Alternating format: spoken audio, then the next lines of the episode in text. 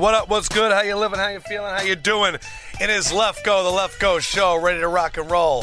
Uh, great weekend. Hope you guys were awesome. Uh, and I got to tell you what happened with the results, with the poll results. Boy, did you guys give me a lot of feedback. Thousands of people responded to the forms. I had a lot of people tweeting at me, Instagram DMing me, some people very angry that I would even say that we should change the Constitution. I went up and back with a few people for paragraphs explaining that this is a democracy and it is not going to be a dictatorship. I promise. I care about the 33%. I care about the homies. I'm going to go through the poll results and then more than a half an hour of chilling with Charles Barkley. He is the man. I'm going to get to that as quickly as possible. Enough rants out of me. And then after that, we're going to do some football talk. Ryan Fitzpatrick is back. Cam Newton, whoa, big offseason. And why do we hate Big Ben so much? All that's coming up after Barkley. But let me update you guys on the polls. I asked you simply who is the greatest quarterback that we have ever seen? Amendment number one hand to the sky, look me in the eye, pick one guy. And I gave you two options Aaron Rodgers and Patrick Mahomes. I said I'm ready to make the transition to Patrick Mahomes. You guys disagreed. 36.5% of you voted for Patrick Mahomes. 63.5% of you voted for Aaron Rodgers. Combined, that's 100% of the homies voting to retain Aaron Rodgers as the greatest quarterback we have ever seen. You have weighed in, and I will honor that. It is officially set in stone. Aaron Rodgers will remain the greatest quarterback we have ever seen. I am saying right now that you know where I stand on this, but this is why I love the homies. You have majority spoken, thus, that's what matters. We're keeping it there. This is a free flowing organism. It is a universe. I love you. We're going to stay with Aaron Rodgers. First Amendment remains unfazed. Second Amendment, we're making a change. Sorry. I came out and said we're moving on from Kyle Shanahan as our favorite coach in the NFL. And I asked you guys, who should we go with? I put eight names on there. I want to give my personal apology to Sean McDermott. I wanted you on the list. I forgot. I was too busy finding a picture of Freddie Kitchens and I forgot. So I'm sorry. Coming in uh, eighth place, Brian Flores. Nobody wanted to jump on the Miami Dolphins and their Tankapalooza and crown Brian Flores, he with less than uh, 9%. Uh, coming in second to last, Vic Fangio. You know, I, I, had hopes for Vic Fangio, just being the Italian stallion he is and the new head coach of the Denver Broncos, but uh, he came in uh, seventh. In six, Doug Pederson head coach of the Philadelphia Eagles. Uncle Doug could have been fun. Only came in sixth. In fifth, Frank Reich of the Indianapolis Colts. In fourth, Andy Reid. And now we get to the top three. The top three in no specific rankings Bill Belichick, Sean McVay, and Freddie Kitchens. Coming in third, Freddie Kitchens. I do love the Browns. I'm going to go all in on them this season. Might even get a jersey. Definitely not going to get a jersey. I'm not somebody that buys jerseys. It came down to Bill Belichick and Sean McVay. Belichick surged out to the opening lead, but he only finished with 25.5%, meaning that our new favorite football coach with 28.6% of the votes is Sean McVay. I am saying this now. If you guys disagree, I would need to see strong vitriol in the comments. If not, I will officially swear him in on Wednesday's show as our Amendment 2 favorite coach in the NFL. Early congratulations to Sean McVay. And if you guys want to hit up Rams and let them know of his honor, please be my guest. The third and most important thing that we voted for was who is going to be my new football dad? And you guys have said in two different ways that you didn't like the way I phrased that. The number one vote getter for football dad was Phil Simms. What do you know? Most over a hundred votes. Also, I had one of these comments that said, Lefkoe, you can't drop Phil Simms. Stop this. With great power comes great responsibility. You can only get football uncles. To which I will say, I apologize. I am changing the phrase phrasing. We are currently looking for our football stepdad. Okay? Our football dad will always be Phil Simms, the big fucker, out of out of respect. But we're looking for a stepdad. And we know what it looks for in a stepdad. Got to be fun. Got to sometimes discipline us when we need it, but not too much. You're not my dad. You're my football stepdad. But also give us guidance. Other names that came in here that are up towards the top. Number two, Howie Long with 77 votes. You guys like that? In a close third, Mike Lombardi a lot of votes for Mike Lombardi. And I'll be honest, he would be a pretty good football stepdad. He'd, he'd give us guidance and he'd also slap us in the back of the head, but not too much, but enough when we need it. Some of the other popular ones, my dad, Bruce Lefkoe, got 24 votes, and I might have to call him randomly. Uh, that's my actual dad. There's no football dads there. Uh, but love him. He's a great guy. Terry Bradshaw got 58 votes. But there were some votes that said anybody but Terry Bradshaw, which means he's polarizing, which stepdads can sometimes be. Tony Romo got 28 votes. Archie Manning got 20 votes. Boomer Esiason got 21, which is funny because he works with Phil Simms. Um, got some good advice. Someone said, why don't you throw in a football mom? add a whole new fan base, bring football to more people. Not a bad idea. We'll see. Got some good non football names. Neil deGrasse Tyson, not sure if he'd be a great football stepdad. He may actually explain how air and football works and how trajectory could be interesting. LeVar Ball, I'm okay. Some random football names. We got Elvis Grbac, TJ Houshmandzadeh, Dick Vermeil would be great, but he'd be the crying football stepdad. His eyes would well up all the time, and he would just be filled with tears about how the growth that I've made in my football pursuit. Some of my personal favorites, Jim Irsay. As a stepdad, oh man. Hey, hey, Lefkoe, come in my box. Let's rip some cigs. I'm going to tell you about life. Uh, Jeff Hostetler is just phenomenal. That we might need to get him. Again, he was the guy that replaced Phil Simms, so making him our stepdad would actually be great. Um, and then I think the two favorite ones I saw was somebody wrote Joe Montana with them Skechers, which, if I got a chance to interview Joe Montana again, if I only did 15 minutes on Skechers, it would be a career highlight. And the other one I got was Aaron Donald's dad because let's just track down a random dad and make him our football stepdad. So, Phil Simms, you're still our dad, our football dad, but we're looking for a football stepdad. And now I need to call up Howie Long, get Lombardi back in here, and Terry Bradshaw. We're going to audition them first to see if they're ready to be our dads. But now it is time for our first, that's right, our first sports uncle.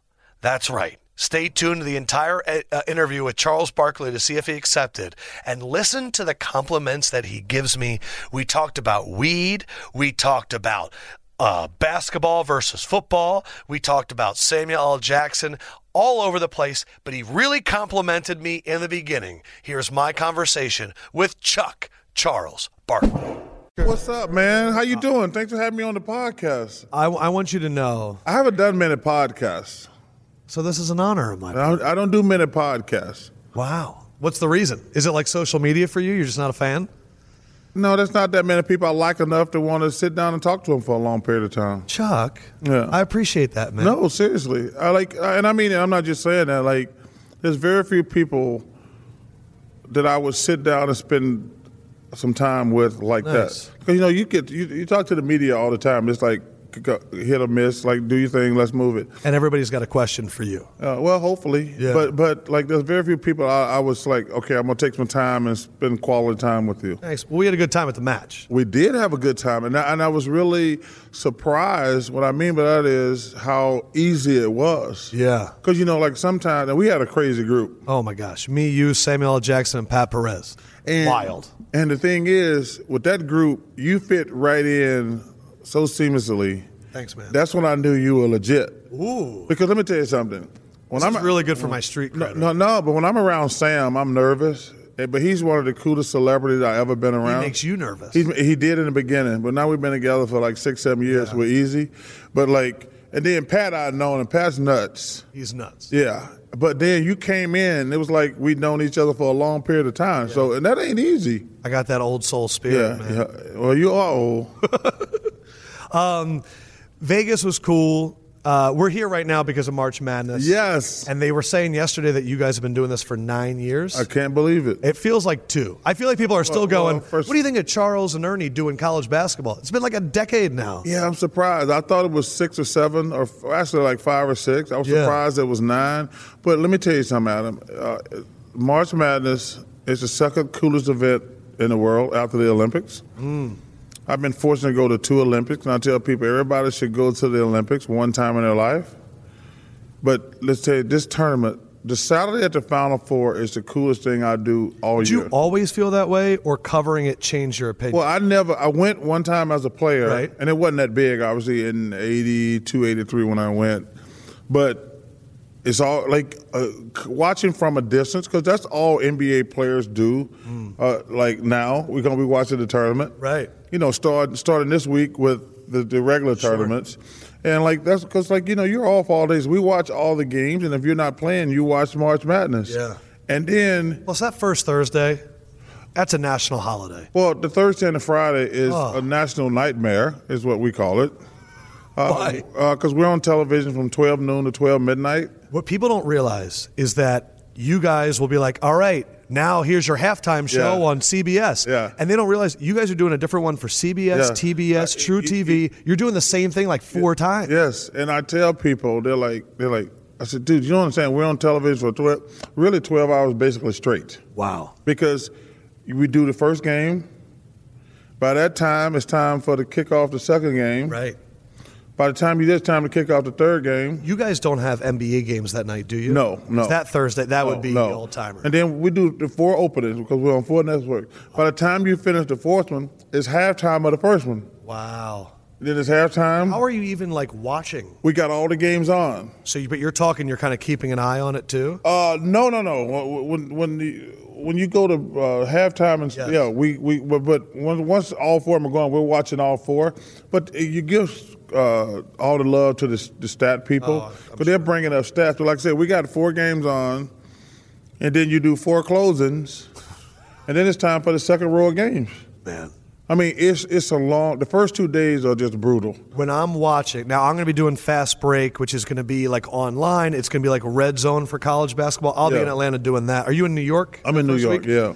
When will people realize that you've officially hit that first wall? When, when's it going to get really entertaining when you're going to go, this is ridiculous? No, no. Six o'clock? Like, the- no, no, well, I, I I wish they would do it differently Hmm. because I want to make sure the kids get all the energy and love. I would like to see us have two staffs, one 12 to six, one six to midnight. I'll be a six to midnight. yeah. yeah But I'm just telling you though, because like It's kind of my nickname, you, six to you- midnight. You, hit the wall around probably seven o'clock, and Oh. then you get that energy again. But like, I want these kids to know, like, you know, for most of these kids, the last time they're ever going to play basketball. Hmm. So I really want them to uh, uh, just really know that we're really into it. Yeah. You know, and we've had some criticism saying that what an NBA guy shouldn't be doing the content. Like, yo, first of all, if y'all don't want us to do it, that's fine with me. I'll go back to my working my one day a week. you know, you know, but you know what? We do the best we can. We don't know all the players' names, but we know all the basketball stuff. I think the funniest thing is they're like, they don't factor in like RPI. And I go, do you guys understand what's entertaining on it's just, television? It's just they, they don't. no. And and, uh, and first of all, they should shut the hell up. We give them a billion dollars. they should say thank you for the billions of dollars and Yeah. shut the hell up. Uh, so you know, I would say if somebody gave me a billion dollars, I would say, okay, sir, please do whatever you hell you want to do. The I would agree with you. March Madness is up there. I think what we did with the match was cool because it was a unique sporting event. If you were doing the match in other sports like NFL, I would love to see Aaron Rodgers versus Patrick Mahomes in like a classic quarterback challenge from the 90s. Hitting targets all over the place. That would be interesting. Right? Yeah, that would be interesting. You know, the match was just boring. they played bad golf. Bad golf. And and I think that Phil's got more of a personality than Tiger. Ain't that funny? And and, and so Phil couldn't get any chemistry going, any trash talking, any fun talk. So that made it boring. And then they didn't use us enough. Number one, Yeah. because we are fools, us four, and we had Ernie, Darren Clarke, and uh, Peter Jacobs. They Yes. were they were trying to be like serious. I'm like, which whoever told them to be serious in the beginning was stupid. Yeah. Like this is a fun thing. Everybody's drunk, walking 18 holes Oh, on the day after Thanksgiving. Nobody is, and, they- and people are sitting at home were probably drinking, and then they're gonna try to make it serious. That was just a stupid idea from the beginning. What would be the NBA match? What would be the one on one match you'd like to see in the NBA? Uh, LeBron against KD. You know, uh, Anthony, da- Anthony Davis against anybody. Really? Mm-hmm. Because I think Anthony Davis is just a stud. It's a shame what's happening in New Orleans. Right. Uh, but uh, it's so many great. Uh, Russell Westbrook against the world. Man. yeah, like literally, like the- people just keep Uh, yeah, coming yeah, out, yeah. and he's just He- going. He's just like Russell's. It's just him against the world. Yeah. and I'll take the. Uh, I'll take Russell. Um, the other thing is, so that was in Vegas. NFL's coming to Vegas, man. You Yeah. know Vegas. Yeah. What is that going to be like? Do I you, don't think it's going to be different. You know, I want you to be like an ambassador. Yeah, okay. I go to Vegas. I love to gamble. You know, it's you know, it's so much interesting bull BS that's going on around in sports now. Listen, it's kind of like um, uh, the pot thing. Okay. So I don't smoke pot. Okay. I, I probably smoke pot. Out, bro. I, I think I've smoked pot five times in my life. All it did was make me want to eat potato chips. Hmm. And now, you see, like pot's legal. Yep. People who don't smoke pot ain't gonna smoke pot. It's legal. So in NFL, NBA, NHL, MLB, it's legal in where teams play for 80% of franchises. But I'm saying though, everybody who don't just because it's legal, everybody's not to go out and smoke pot. Right. So we're talking about the gambling thing on TV a couple of weeks ago. Like now you can gamble on every block. I don't think people who don't gamble are going to say, "I got to start gambling now." Right. I hate those two arguments. Listen, if you don't smoke pot, you're not going to smoke pot just because it's legal in your state. Yeah. And just because you got gambling, everybody's not going to start gambling. People who want to gamble, like myself, we're going we we've been gambling. Yeah. We're going to keep gambling. It's just going to be interesting going to Vegas. They're going to have this big new shiny building, and you I mean more for like athletes, their hometown is Vegas. And now like NFL teams are going to go there and on the Friday night they can be in Vegas. Yeah, but listen, I think the guys got enough discipline. Uh, to, Antonio Brown in Vegas is going to be amazing. listen, I guarantee you, Antonio Brown's been to Vegas many times already. Yeah, yeah, yeah, yeah. And I think you have to be careful because you're probably going to be watched very closely. So closely. Yeah. And, and, and you know what? As much as I love going to Vegas, I'm not sure how fun it would be to live there. It's interesting. Yeah, I'm Everyone not. that lives there is like, we don't go to the strip. Yeah. We got great restaurants. It's not there. Yeah. It's like the first, it's like Bourbon Street. Yeah, in New and like, cause like when I go to Vegas, three days is my max, and I've actually stayed longer than three days and was like, please let me go home. you know, I've had things to do. I was like, put like, like three days is perfect. Yeah. But if you stay more than three days, I think your head would explode. I think it's because of the cycle of people. Yeah. I've always thought when I go to like, a, I have to be in Vegas for like summer league for a week. After three days, I see all these people leaving, and I go, finally, this place is going to calm down. Yeah. And then like a another whole new rush comes in, ready to take it to the level. I'm like, we need to calm down. Yeah, I, I, I just think I, I love Vegas. Uh, it's just a wonderful place. Yeah. Uh, but listen, uh, I might go see the Raiders every now and then, but Yeah. that's not it. We were talking a lot of gambling when we were on the desk for the match. I have this thing called Lefkoe Locks where I have Yeah. to make picks. What is your Charles gambling advice for me to take my gambling game to the next level? Uh, it's just peaks and valleys. Uh, you know, you're not going to win all the time. You're not going to lose all the time. And I hear when I hate when I hear people say I'm a good gambler. First of all, if you get bad cards, you're not a good gambler. And uh, from my experience of gambling, and the thing I try was really helped me, I just had to start realizing you can't break Las Vegas. Mm. You have to go in there with a game plan. So I'm gonna win some and I'm gonna lose some, and keep it moving. What's your favorite sport for gambling? I know the tables. Oh, really? Oh, yeah, blackjack and roulette. I'll play a little baccarat, Hmm. but I, and I shouldn't be playing roulette, but I love the cards. And it's fun. Like Uh, oh, around you. well, no. What's really fun is uh, being there for the football season in the sports book. Man. When everybody's got when they got every game on, and all hell is breaking loose. That that to me is one of the most fun things to do. Like me and my boys, uh, we'll go there on Friday night, and we'll spend we'll get up in the morning, spend the whole day in the sports book watching college, yeah. and then do the same thing Sunday. Man. It is ridiculous how much fun it is to be. Why there. is it? Because you're just hanging out with your guys? And No, but just because there's so much energy and juice in the room. First, there's the peaks and there's the yelling. Yeah. and there's like people coming around with food. yeah, but it's- but also like I said, you got it's one of the few places you can go. Like every game is on. Hmm.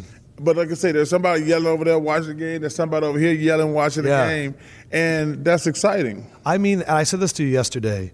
You you're a level of kindness that is wild. Like I when I watched you after the match, it was like the Red Sea parting. Like everyone turns. It's your size, it's your demeanor, all that stuff. But then like you talk to everybody. And I'm meeting these people that are close to you and I was like, man, these are like genuinely good people. Who would you say are your boys? Like who is your circle? Are they from Alabama? Like where what's your core? That's a great Because everybody thinks they know you. Yeah, but I only got a few guys I hang out with. I got a boy, uh, a brother named Brennan, a boy I hang out with. I shouldn't call him a boy, but I do. Your boy. uh, uh, my boy Brennan uh, lives in Arizona. Yes. My boy Roy Green, ex NFL player, Sure. lives in Arizona. Uh, those are two guys. My body. That's the crew. uh, yeah, that's the crew. My boy James, my bodyguard. Uh, so I, those are people I uh, I go to Vegas with all the time. There's a couple other people. I got a, one of my friends, Bart. He's a vet in Charlotte. Uh, he comes to Vegas with me and Lake Tahoe with. Sure. me. But I don't have a. Uh, I got a couple of people from high school. Uh, uh, that, that that's close. Uh, uh, there's a girl named Diane and a girl named Leslie who I went to high school with. I'm close Yeah. to. Uh, my best friend from high school actually just passed away, John. Sorry about that. That was tough, man. Uh, uh, so we're trying to get through that. But he died a couple months ago, and it just sucks. Yeah. And uh, but he was he's a great guy. Yeah, Yeah. So, but like I say, man, I I try to treat people well. you do. Yeah, I mean, I think that's important. Uh, I think you know because you got to realize something, man. Basketball ain't important at all. I tell people if you're a teacher, fireman, policeman, doctor, somebody like that, Yeah. important, significant, that's like real stuff. Yeah. Like you should, but if you got like a, a, a Your opinion on the magic Yes. isn't going to change it. Yeah, I'm like, and I said, if you're lucky enough just to be able to play a sport, you make more money than you probably need and deserve. Yeah. and bless everybody. You make, always thought that, or did it take like you getting older to realize it? Because I'm sure when you were like on the Sixers in '85, you were like, "This is everything."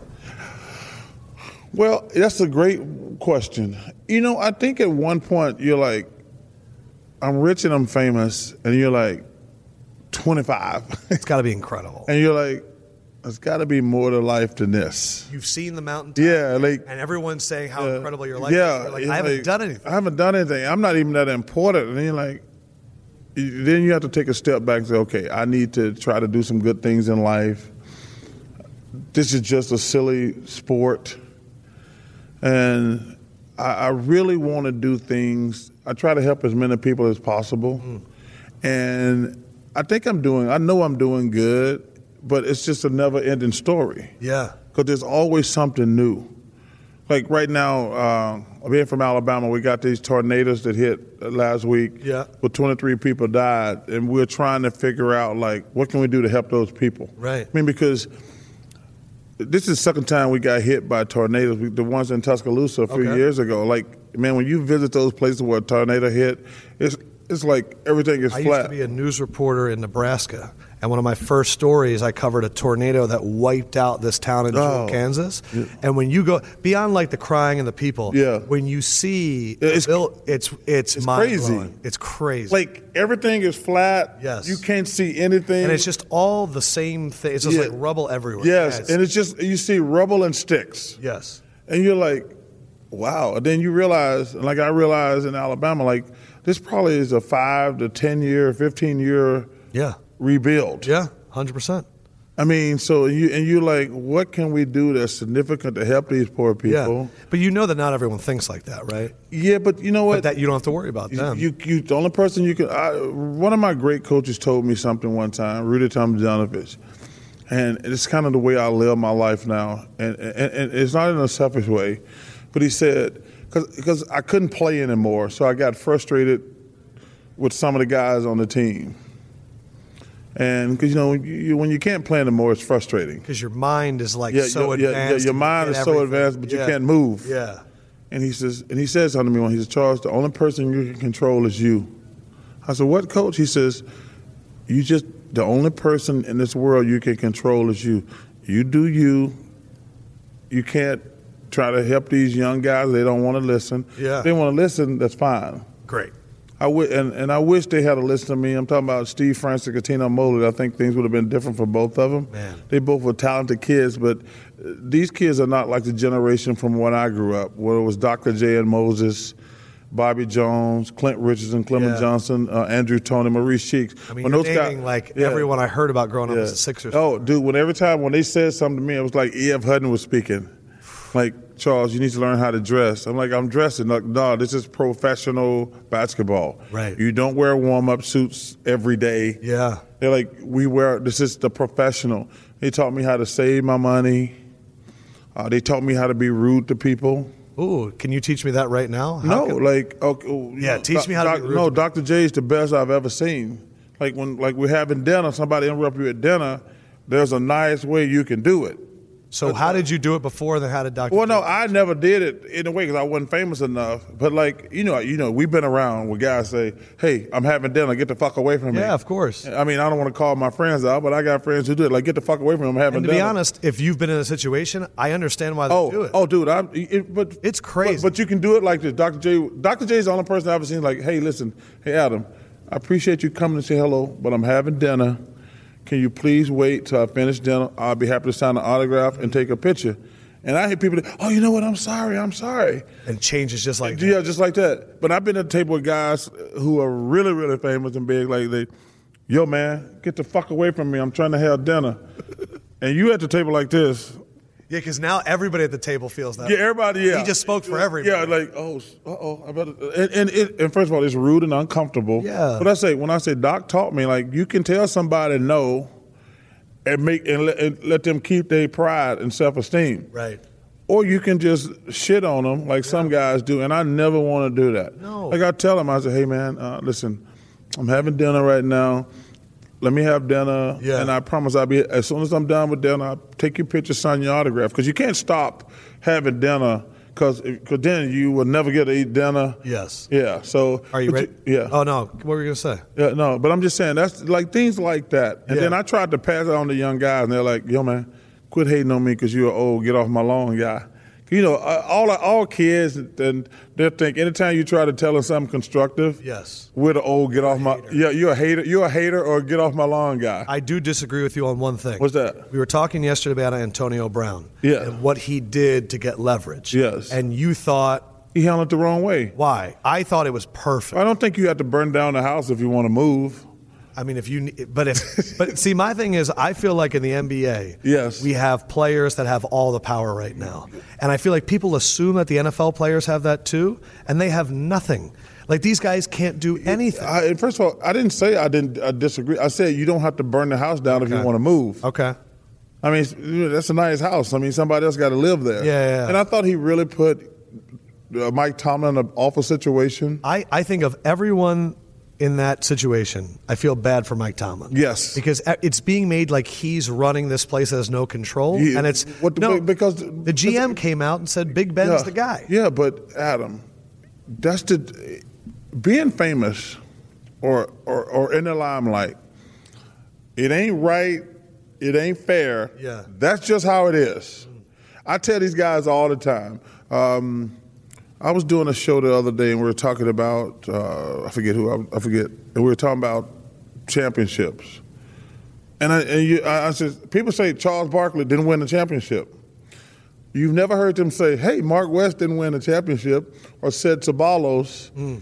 I says, "That's just how this thing works. I'm the best player. I'm the guy. I'm gonna get all the credit and all the blame. Yeah. That ain't right. That ain't fair. just the way- That's just the way it is. Yeah. And you, if uh, because we were talking about Kyrie, that's exactly what we were talking about. You know, he. I said, cause that's when I said, I said, I said, this guy, man, he must, he he was miserable all the time. And, I, and he's like, I remember he walked in the stadium time, but I can't wait to get away from all this bull. bull. I'm like, yo, bro, when you're famous, you don't get away from it. Yeah. I just feel like it's different in the NFL. I feel like these guys can't speak their minds as much as they can in the NBA. I feel like their contracts not being guaranteed is like a huge burden on like their security and like how they feel about their future.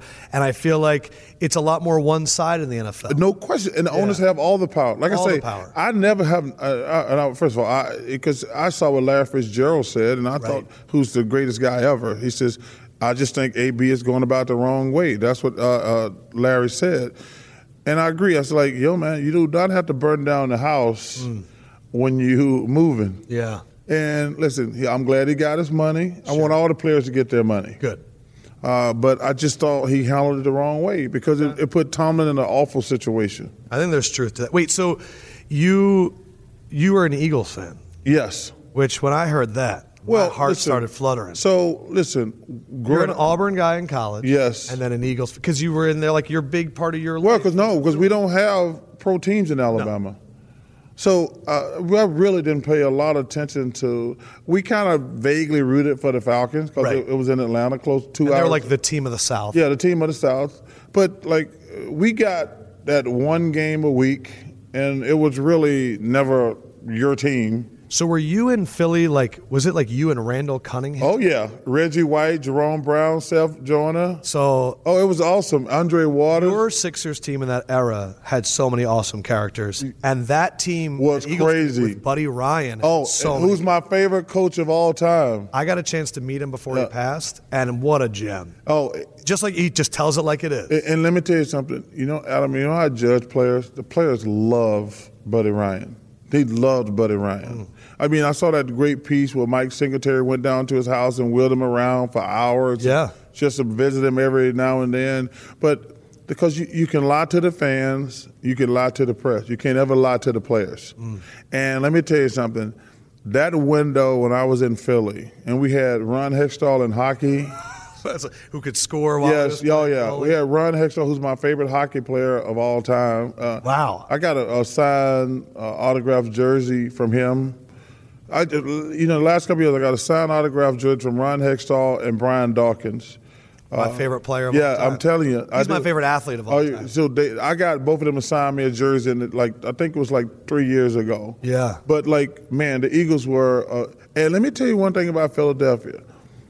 No, forget the Flyers, the Sixers, and the Phillies. Yeah, tell that. The Philadelphia Eagles run Philadelphia. Run it. Like I, when they won a Super Bowl a couple years ago, you could see like the whole city just exploded. Yeah, it like expl- microphone. Yeah, like this microphone. But like I tell people, Did you celebrate? I didn't know because I, I'm just uh, I'm just a fan. Yeah. I don't have that. They hadn't won a championship ever. I was there. Yeah, yeah. I was there with my parents. Oh, oh, And really? then I went to the parade. Oh. oh I was. See. I, I, was watching from a distance. Like I say, I can't claim because I didn't. I played in my first uh, eight years in Philly. Yeah. So I'm a a fan. Sure. But I'm not like I saw people going crazy. I was one of them. yeah. I, mean, was in a club with the, the Lombardi Trophy and like a cigar in my mouth, like I won the damn championship. I was like, "Look what I did!" But but see see Adam, it's so it's so profound that you said that because I want to make a point, and that's what I try to tell these guys today. Sports ain't important, but it's really important. Mm. The, the, the best thing about sports is no matter how crappy your life is in Philadelphia, no matter how crap it is, if the Eagles beat the Giants, if the Eagles beat the Giants You got a great day. and you win a Super Bowl, you forget about all the crap that's going on in your life. I did. And that's the beauty of sports. Yeah. Like even if your team don't win it, like if you have a great season, or even if you win a regular season game, for that 24 hours, you forget about. Think all, about how that city embraced Iverson. Yes. He embodied everything. If he can do it, I feel better Yeah, about but but life. but that's that's the thing. That's why I always said sports is not important, but it's really important. Do you have a good story of being with Randall and Jerome Brown and Reggie White that can kind of like talk about how crazy those guys were or how? Well, Randall's never been crazy. The craziest one uh, was Jerome Brown. God rest his soul. I've heard so like what's what's your Uh, but it was your like Jerome Brown No, story? because like, like we're all relatively the same age, and you know, Philadelphia. You want to party in Philly, you can party in Philly. yeah. Philly is one of the great cities in the United States, and just being around those guys, they were larger than life. I mean, the first time I met Reggie White, I was like, that little fat guy can play football. he was little to you. Yeah, Wow.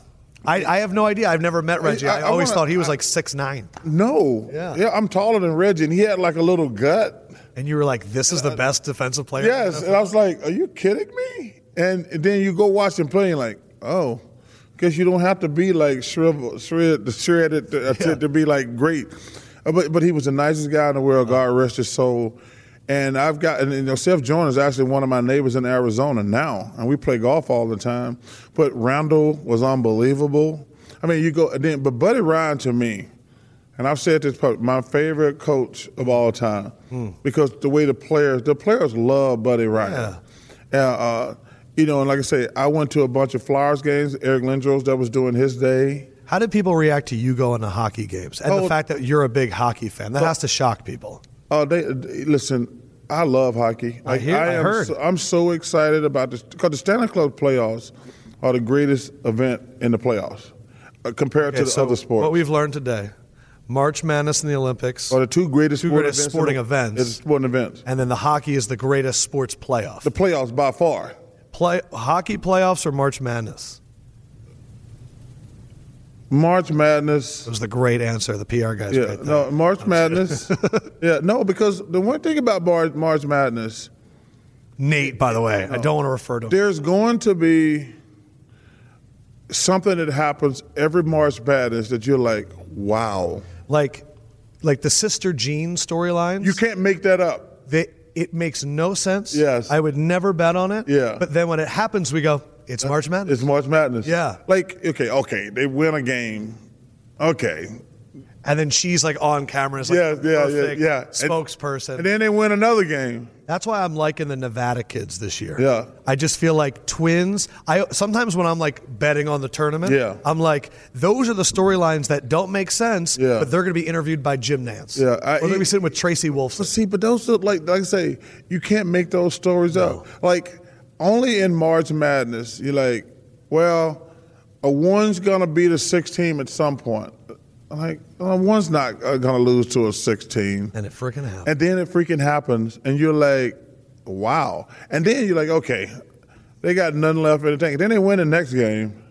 wow. You're like, okay, but see, the one thing I, uh, I've learned about March Madness, there's a couple things. Number one, a lot of these coaches can't coach, and number two, the three shot is Oh. kind of level the playing field.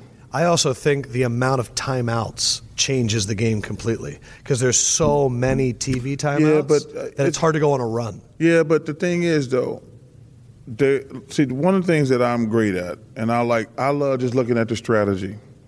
And the one thing I know is, not, and, and and I, I would never call a college coach out, but some of these guys got zero strategy. like, you can tell, They recruit and they say, go out there and do it. Or they had a game plan, And then don't adjust as it goes on. zero adjustments. This is what we do. This is what we do. That's the NFL in a And, and. I'm sitting there like, well, it doesn't work against that team. right. Like that that's the beauty. Like you're playing against this team one day, and then two days later you're playing against a totally different team. You cannot have the same strategy. Right. That's why you know I, you know you, you said that. I hear uh, people talk about the New England Patriots, and said they have a different game plan every week. It's beautiful. And but my question is, why don't all the teams do that? Think about this. The Patriots came out two years ago and they were a spread offense. Last year, they draft an offensive line from Georgia, a running back from Georgia. Mm-hmm. Yep. They pack it in, and they're a power running offense. Yes. Against the Chiefs, they ran the ball 48 times Yeah. and threw the ball 44. Yeah. They're the first team I looked up that's ever had those numbers before. In a year, Belichick went, We're a power running team because everybody was getting ready for the spread and they couldn't tackle. That's why he's the best. But but my, he can change. he's the greatest football coach ever. But my question is, you know, they always talk about they switch it up. They have a different. I'm like, I'm like, why can't other teams do that? Because you know how people are. That's Like, why. because it doesn't make sense to me. Uh, because I tell people I have to have a strategy every game. Yes. Because I'm a six four power forward. What I'm doing against this guy, You uh, can't do it against Can't do it this this guy. I have to have a different. So I'm switching up day, game to game, week to week, all Yeah. my game plans. And I'm sitting here like, yo, man, what? Change this play. Like sometimes I'll sit there and watch a game, and a team will run the same play five times in a row, and they'll get a layup or easy shot. I'm like, yo, man, you got to change the defense on that. All right, so I have a request for you because Sure. we got to wrap it up because you have a lot of people that want to talk to you. Um, I recently had to retire Phil Simms as my sports dad. It just it he, he, he his son went somewhere else. I got to move on. I'm asking you, would you like to be my sports uncle?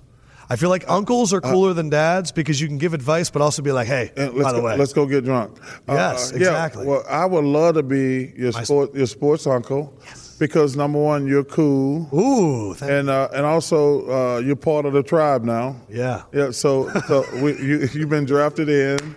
So you're part. I of, get I get to come to the yeah, cookout. yeah, yeah, yeah, You get to come to the cookout. What do I need to bring? Uh, listen, man. You just Napkins? uh, just napkins. Yeah, because if I bring potato salads, it might be raisins in it. no, no, no, no, no. There's no potato, no potato salad and raisins. We're from the south. Okay. Okay. No, Yeah, I know, I know. yeah. Sports then- uncle. Sports uncle. It's official. Hey. Wrap it up. Thank you, my brother. Thank you. Anytime. We'll do it again. I would love to. Oh, I'm, I just needed a little bit of music after Barkley because it felt so darn good.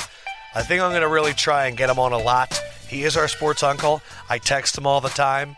Auburn won the SEC tournament. I said, War damn Eagle. He said, Thank you, buddy. And I said, Ooh, buddy, buddy, buddy. I love Barkley. He's the man. Thank you so much to him. Thank you to Nate Smelts of Turner for kind of help set that up. Um, and hey, little college basketball thing. This is coming out Tuesday. Tournament starts on Thursday. Uh, I did do a bracket on March Madness Live, the Bleacher Report bracket. Uh, check out my Twitter. I put the link. You can compete against me. My bracket is called Left Coast Locks. I went with Virginia because I think they're going to be super motivated after being the first one seed to ever lose. I think they're going to come back. I like them. That's my Lefkoe lock, and you know about Lefkoe locks. The other thing is Thursday, Friday, Saturday, Sunday, I'm going to be doing like March Madness Red Zone.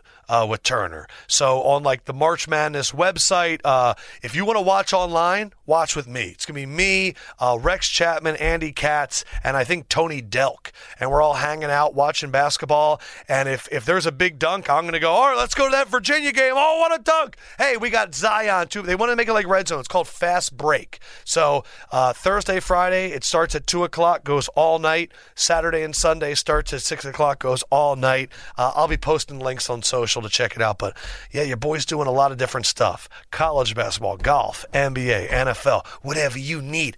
I got it. And you know what I got here? NFL talk all the time, never stopping, never changing. And it's the perfect time to reintroduce a lot of you guys to, whoa, big off season. By the way, next time we do this, Nick, uh, Audio Nick, has been making some stuff. Very excited for you to hear it. So, to those of you that do not know what Woe Big Off Season is, Woe Big Off Season is we're getting close to there. It's when stories start coming out that that fan bases maybe make a big deal about, but they're really not that important. Braxton Berrios spends an extra hour or two on the jugs machine. That one gets printed up. Whoa, big offseason. Watch out, here comes Braxton Berrios. Broncos linebacker Josey Jewell grew up taking care of 130 cattle, 18,000 turkeys, and that's why he's going to be a hard worker. Whoa, big offseason. When the training camp starts, these stories start. Cam Newton is going vegan. Whoa, big off season, and that's where we're going to start. We have a history on this show of NFL players going vegan, And I'm going to be honest, it hasn't really turned out that great. But every year, a new football player decides to go vegan. Theo Riddick went vegan, stayed vegan. Haven't really heard from him. Demaryius Thomas went vegan. Stories came out later that the Denver Broncos wanted to trade him because he wasn't as strong or as fast because he went vegan. Bennie Fowler went vegan, lost 14 pounds. Trent William, tackle for Washington, went vegan. And then there's, of course, the most famous, Adrian Peterson, who said he's going 80 20 vegan because he occasionally likes to stop off and get Church's chicken. I mean, that's why Adrian Peterson's the best.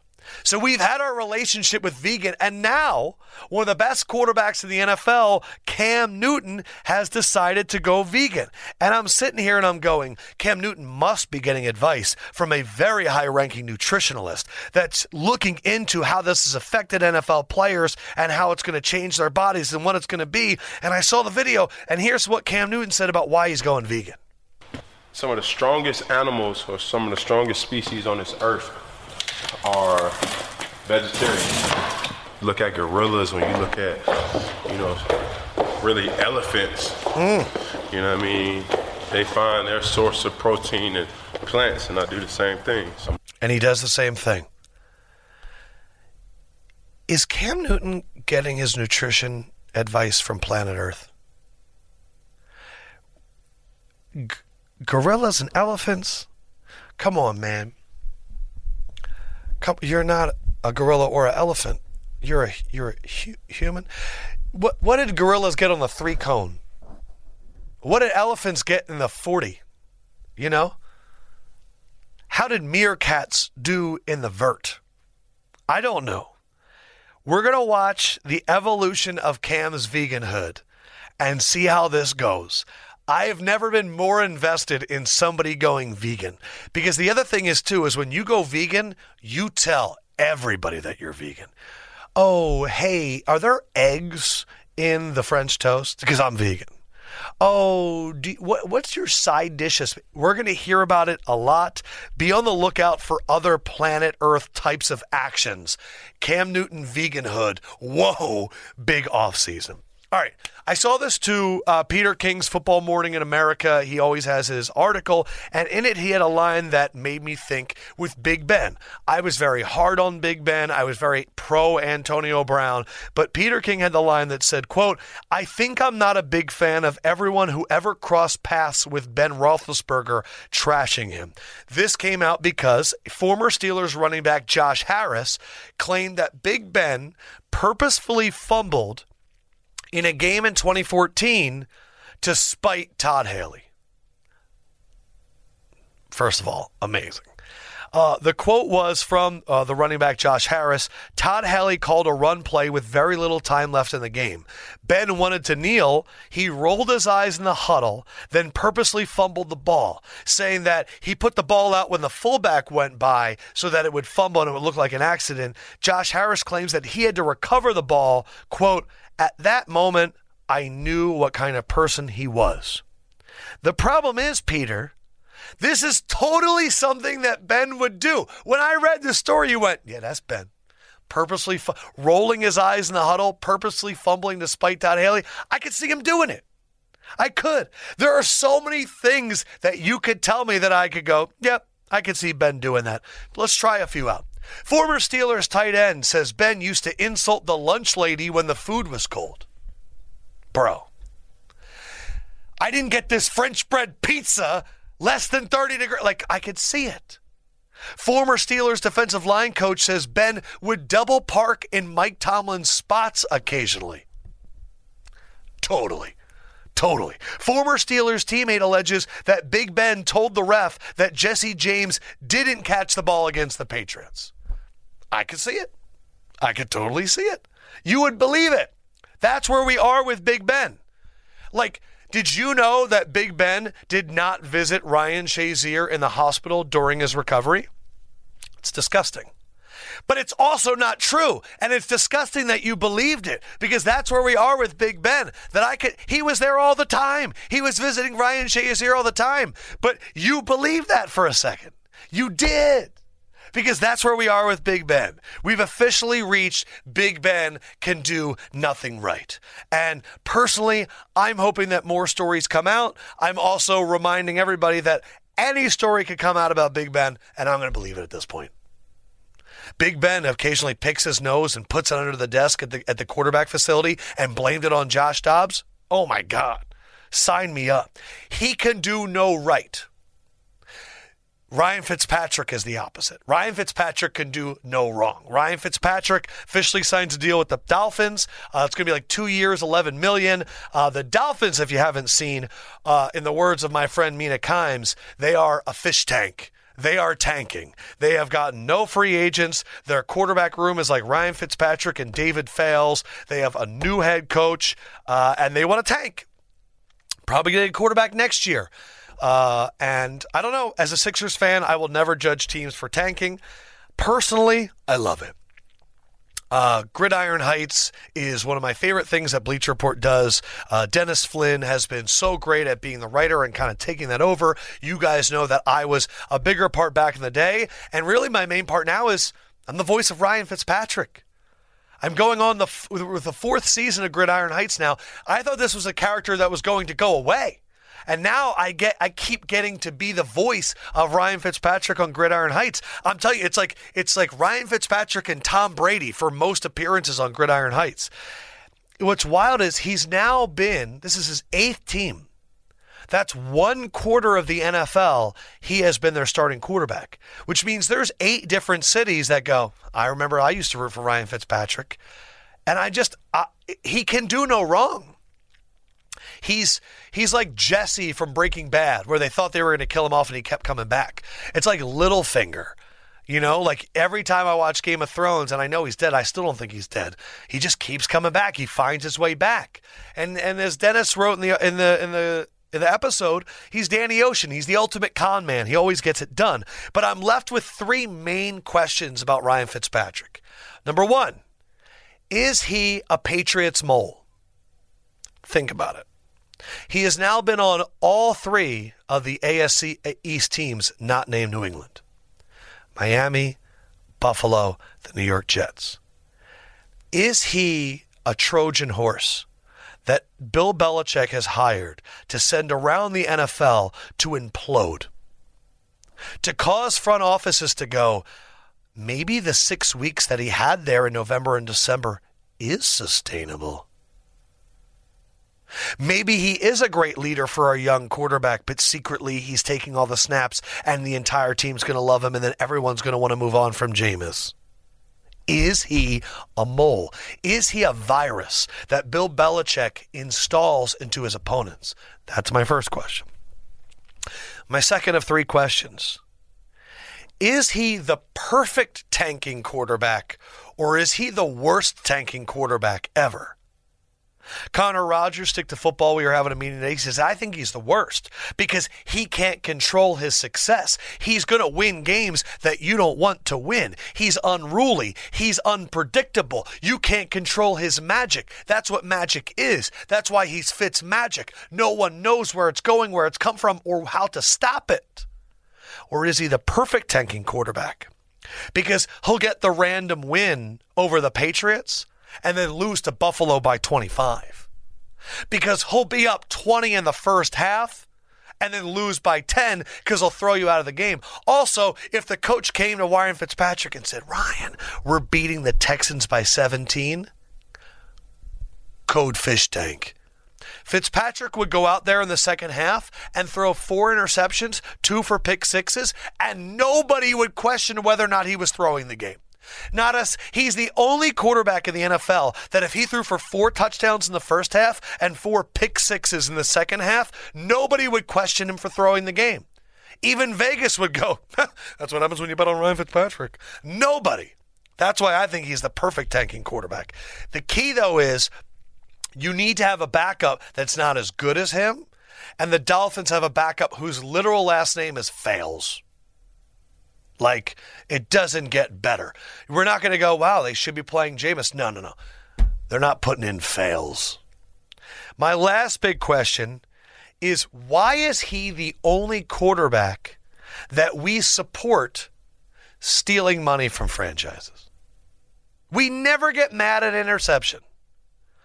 Three of the last four jobs he's taken very intelligently, by the way, did you know that he has a Harvard education? Were in places that had no state income tax Houston, Tampa, Miami.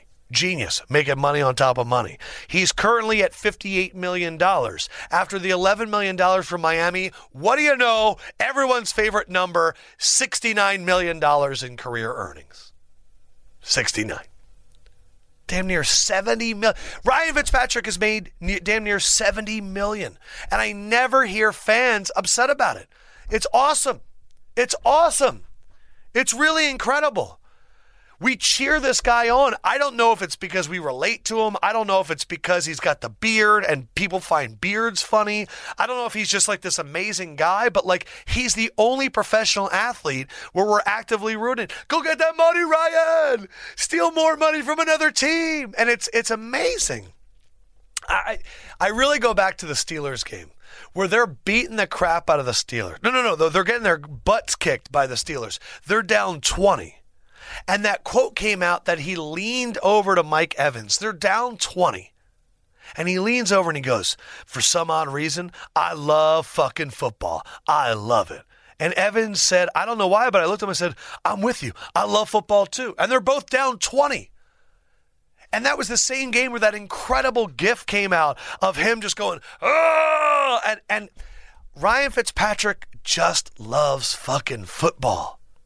And that's why if they're tanking or if they're winning 11 games, if he's making $11 million or $11, if he's throwing you to the Super Bowl or throwing you into the first pick in the draft, he just loves fucking football. And that's what we do.